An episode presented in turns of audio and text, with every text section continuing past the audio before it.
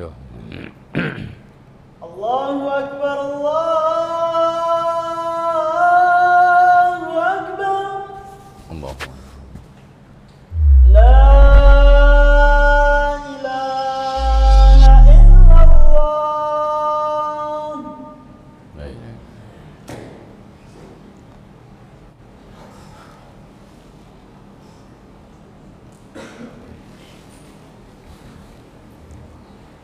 الحمد لله نحمده ونستعينه ونستغفره ونستهديه. ونعوذ بالله من شرور أنفسنا وسيئات أعمالنا. من يهده الله فلا مضل له ومن يضلل فلا هادي له.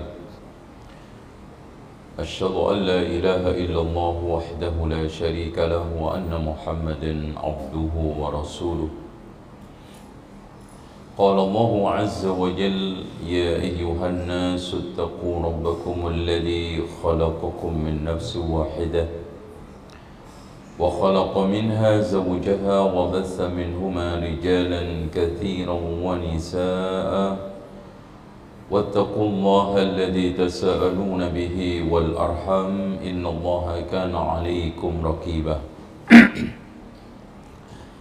وقال تبارك وتعالى يا أيها الذين آمنوا اتقوا الله حق تقاته ولا تموتن إلا وأنتم مسلمون. وقال تبارك وتعالى يا أيها الذين آمنوا اتقوا الله وقولوا قولا سديدا. يصلح لكم أعمالكم ويغفر لكم ذنوبكم ومن يطع الله ورسوله فقد فاز فوزا عظيما. فإن خير الحديث كتاب الله وخير الهدي هدي محمد صلى الله عليه وسلم وشر الأمور محدثاتها وكل محدثة بدعة. وكل بدعة ضلالة وكل ضلالة في النار Hadirin sekalian, harga dan nilai seseorang itu ada di keyakinannya. Dan kerjaan itu akan makin bermanfaat kalau dilakukan atas dasar keyakinan, apalagi beragama. Makanya di dalam syair atau bait Imriti dikatakan Idil fata hasba i'tiqadihi rufi' wa kullu man lam ya'taqid lam yantafi' Seorang itu sangat bergantung nilainya itu atas keyakinannya. Dan setiap segala sesuatu kalau tidak yakin tidak bermanfaat Seorang ketika minum obat nggak yakin maka obat itu akan tidak membekas kalau tidak dibuang. Kerjaan seorang kalau tidak yakin termasuk dasar-dasarnya, sasarannya, tujuannya, maka tidak akan enjoy diadam terhadap pekerjaan tersebut. Begitu juga hal yang lebih signifikan yaitu dakwah dan agama. Makanya hadirin sekalian, kalau kita lihat jangankan muslim, Islam. Di sana ada misionaris-misionaris yang rela hidup di tempat-tempat pedalaman dan pelosok dengan resiko malarianya yang ganas di Papua Timur sana karena berangkat dari keyakinan. Bahkan ada seorang perempuan penginjil di Afrika sampai di tangannya langsung terbagi satu juta Injil dengan susah payah dihantarkan ke tempat-tempat yang sangat jauh karena keyakinan.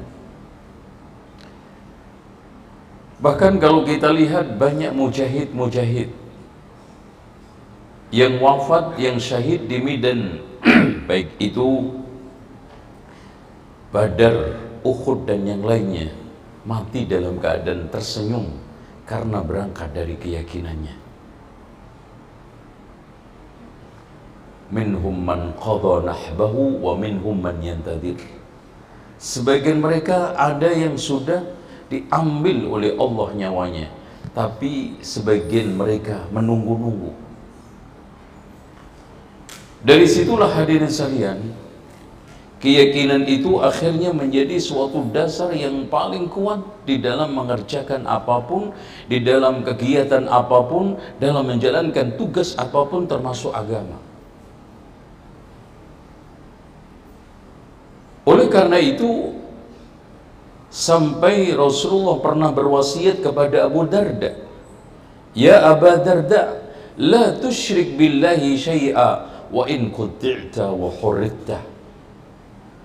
Wahai Abu Darda, jangan sekali-kali kamu menyekutukan Allah meskipun kamu dimutilasi, meskipun kamu dibakar sampai hangus. Kenapa itu semuanya sampai terjadi? Apakah itu versi Rasulullah untuk menakut-nakuti? Tidak. Karena resiko akidah yang itu merupakan suatu prinsip yang paling dasar harus dipegang, resikonya sampai nyawa melayang pun akan dikorbankan. Makanya lihat bagaimana Nabi Ibrahim melepaskan dirinya untuk dibakar Namrud. Dan realita yang terjadi bagaimana ribuan manusia yang dibakar yang mereka memiliki gelar Ashabul Ukhdud bahkan mereka dijuluki oleh Allah Subhanahu wa taala. Gelari oleh Allah diberikan satu status. Innal ladzina fatanul mu'minina wal mu'minat. Mereka yang yakin benar-benar beriman. Mereka yang betul-betul imannya direkomendasikan oleh Allah. Innal ladina fatanul mu'minina wal mu'minat thumma lam yatubu falahum adabu jahannam wa lahum adabul hariq nah apalagi sekarang kita hidup penuh dengan godaan penuh dengan fitnah maka akidah itu menjadi sesuatu keyakinan itu menjadi sesuatu yang mahal. Harus kita kuatkan terus menerus ya ikhwan adik-adikku sekalian terutama godaan jabatan godaan harta itu semuanya akan bisa dihadapi hanya dengan akidah. Contoh ada orang yang sekarang ini ketika menjadi pejabat atau menjadi apa pun ditawari suap ditawari korupsi yang bisa menolak apa? Akidah. Sekarang orang ditawari fitnah wanita yang sangat cantik bisa mengatakan ini akhafullah Allah akidah. Yang membuat Nabi Yusuf rela mengatakan Rabbis sijnu ahabbu ilayya mimma tad'unani. Ya Allah penjara itu lebih baik buat saya ketimbang apa yang mereka ajakkan. Akidah keyakinan. Bahkan hadirin sekalian ada disebutkan di dalam satu riwayat. Ketika Khabab ibnul Irth ngadu kepada Rasulullah karena dipanggang majikannya hingga daging terkelupas dari punggungnya karena dia masuk Islam. Akhirnya dia mengadu kepada Rasulullah Shallallahu Alaihi Wasallam, kenapa nggak ada yang menolong saya? Ala yustaghasulana, kenapa nggak ada yang membantu saya? Rasulullah SAW apakah memberikan curahan bantuan? Tidak. Di sana dulu ada orang-orang yang ditanam, kemudian dibelah, digergaji, diseset, hingga daging tulang terkelupas tidak menyebabkan dia itu meninggalkan din agamanya. Allahu Akbar. Allahu Akbar.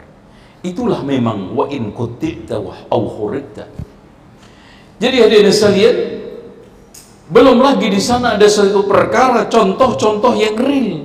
Bagaimana para ambiya wal mursalin, para salafun soleh menunjukkan satu sikap bagaimana mempertahankan akidah di tengah gelombang ujian, cobaan dan fitnah. Yang dikatakan oleh Rasulullah sallallahu alaihi wasallam, "Inna likulli ummatin fitnah wa fitnatu ummatil mal." Lihat setiap umat itu ada fitnahnya. Gak akan mungkin gak ada. dan fitnah umatku ini di harta makanya sampai nanti di akhir zaman fitanan ka qita'il lailil mudlim yusbihu rajulu mu'mina wa yumsi kafira kenapa sangat mudah terjadi kemurtatan pagi mukmin sore kafir? Lihat akhir daripada hadis yang disebutkan Rasulullah yabi'u dinahu bi'aradin minad dunya. Menjual harap ini agamanya dengan keuntungan dunia. Nah bagaimana kita sekarang menguatkan akidah kita di sini minimal ada lima dasar, lima cara untuk menguatkan akidah kita supaya kokoh. Yang pertama utama adalah as-sabru 'alal ibtila'i bisyarri wal khair. Sabar terhadap ujian baik ujian baik dan buruk. Jadi hadirin sekalian jangan dikira ujian itu hanya baik. Eh, buruk, nggak enak. Bahkan harta melimpah itu ujian Karir yang melecit juga ujian, prestasi yang bagus juga ujian. Ya. Di sinilah Allah mengatakan kullu nafsin da'iqatul maut wa nabluukum bisyarri wal khairi fitnah. Lihat. Wa nabluukum bisyarri kalian akan aku uji dengan syar wal khairi fitnah wa ilaina turja'un. Akhirnya kita kembali kepada Allah di dalam menghadapi fitnah keburukan dan fitnah kebaikan ini lolos enggak? Wa ilaina turja'un. Makanya Imam Asy-Syafi'i pernah ditanya, "Wahai Abu Abdullah Muhammad ibnu Idris Asy-Syafi'i, mana yang lebih baik orang yang karirnya melejit terus tanpa ujian dengan orang yang diuji kemudian mendapatkan satu hasil?" Kata beliau menjawab, tidak akan mungkin sukses tanpa ujian. Sekali lagi, tidak akan mungkin sukses, tidak akan mungkin seorang itu berhasil kecuali karena ada ujian. Karena ujian itulah pendidikan real di lapangan agar kita itu bisa bersikap yang sikap-sikap itu menghasilkan pengalaman yang pengalaman itu tidak pernah diajarkan di sekolah tidak pernah ada sekolahannya, kuliahnya dan jurusannya, yaitu apa? Pengalaman. Maka kata orang benar, pengalaman adalah guru sejati. Makanya kalau menghadapi masalah itu jangan mundur, hadepin, jangan dihindari. Kemudian yang kedua, agar kita akidahnya kuat adalah al-ilmu billah, mengenal Allah. Mengenal Allah itu mengenal zatnya, namanya, sifatnya, af'alnya yang mencakup rububiyah, uluhiyah dan juga asma wa sifat. Mengenali Allah bahwa Allah menciptakan kita. Allah memberikan rizki kepada kita. Allah yang mematikan, menghidupkan kita. Allah yang mengatur alam semesta ini. Semuanya termasuk mati kita kapan rezeki kita hadir kapan dan hilang kapan. Allah subhanahu wa ta'ala yang mengaturnya. Bahkan di dalam hadis Rasulullah sallallahu alaihi wasallam disebutkan inna Allah kataba maqadir kulli syai'in qabla an as-samawati wal arda bi 50 alf sanatin Allah menulis ketetapan segala sesuatu ini sebelum langit dan bumi diciptakan 50 ribu tahun. Wa arsyuhu 'alal ma dan ketika itu arasnya di atas air. Kemudian yang tidak kalah pentingnya adalah mengenali, mengilmui apa yang dicintai dan dibenci Allah. Yang tidak lain adalah perintah dan larangannya. Dari situlah kita akan muncul pengagungan terhadap perintah Allah, pengagungan terhadap larangan Allah dan pada akhirnya kita laksanakan perintahnya penuh dengan khusyuk, ikhlas dan kita tinggalkan penuh dengan sukarela larangan-larangan tersebut. Dan yang tidak kalah pentingnya adalah ilmu mengenali tentang balasan bagi orang yang baik dan balasan bagi orang yang jahat yang tidak lain adalah al-jannatu wan nar. Kemudian cara yang ketiga, adalah al-yaqin yakin dan beriman terhadap Allah Subhanahu wa taala. Karena keyakinan itulah yang kita katakan tadi merupakan satu asas. Ketika orang itu takut kepada Allah, makanya di dalam doa yang diajarkan Rasulullah kepada kita, Allahumma qsim lana min khasyatika ma tahulu bihi bainana wa baina ma'siyatik. Takut itulah yang membuat kita itu jauh dari pelanggaran, jauh dari kemaksiatan. Makanya ulama yang direkomendasikan oleh Allah bukan didahulukan ilmunya oleh Allah, bukan didulukan karismatiknya oleh Allah, didulukan innama yakhsyallaha min ibadihi ulama. Khasyah. Karena takut khasyah al-khauf itu merupakan satu asas seluruh kebaikan itu didasari bukan atas keberanian tapi ketak ketakutan Orang kalau berani dulu itu biasanya petentang-petenteng kalah tidak siap. Tetapi kalau orang itu punya rasa minimal waspada, kemudian hati-hati, kemudian mencanangkan rasa takut, takut kalau nanti begini begitu, maka dia akan memberikan suatu apresiasi-apresiasi ketakutan itu persiapan-persiapan yang maksimal. Terutama takut kepada Allah Subhanahu wa taala. Makanya Rasulullah memesankan kepada kita, "Ittaqillaha haitsu ma kunta." Bertakwalah kalian kepada Allah di mana saja kamu berada. Karena pada akhirnya yang mengontrol kita untuk tidak berbuat jahat adalah khasyah taqwa. Untuk mendorong kita berbuat kebaikan adalah takwa. Untuk belajar sungguh-sungguh adalah takwa. Bahkan adik-adik sekalian, kita tanpa harus diancam-ancam oleh sekolah, diberikan aturan yang ketat oleh sekolah takwa itulah yang membuat kita itu disiplin di dalam pembelajaran di dalam mengikuti kegiatan dan bahkan mengikuti aturan-aturan sekolah kemudian selanjutnya yang membuat akidah seseorang itu kuat yang berikutnya adalah kita as yaitu bersikap teguh tegar di atas syubhat dan syahwat. Syubhat merupakan satu kondisi di mana orang itu bingung menghadapi kebenaran. Syubhat karena di sana ada telbis campur aduk antara hak dengan batil. Makanya al halalu bayyinun wal haramu bayyinun wa ma bainahuma. Syubhat itu biasanya adik-adik sekalian merancukan pola pikir seseorang. Makanya orang itu kalau terkena subhat yang miring pola pikirnya. Orang kalau dikuasai syahwat yang miring pola tingkah lakunya. Dan orang itu kalau sudah miring dua-duanya maka setan masih lebih mending bahkan setan menjadi pengikut dia. Sehingga Allah mengatakan fa'adba'ahu syaitanu kehidupan orang ini diikuti oleh setan fakana minal ghawin mereka termasuk orang-orang yang celaka. Ya celaka. Sehingga dari sekalian Allah Subhanahu wa taala memberikan satu peneguhan. Wal asri innal insana lafi khusr illa alladhina amanu wa amilu salihat wa tawasau bil haqqi. Cara untuk mengikis syubhat makanya syubhat itu hanya bisa dihilangkan dengan mempelajari kebenaran. Watawasau bisabri untuk melenyapkan syahwat. Oleh karena itu syahwat itu tidak bisa ditanggulangi kecuali dengan kesabaran. Orang itu kalau setiap saatnya selalu yang menjadi modal itu benar dan sabar maka di mana pun dia akan menjadi orang baik benar selalu untuk menangkal syubhat dan sabar untuk menangkal syahwat demikianlah mudah-mudahan apa yang saya sampaikan bermanfaat أقول قولي هذا واستغفر الله لي ولكم واستغفر الله العظيم إن الله هو الغفور الرحيم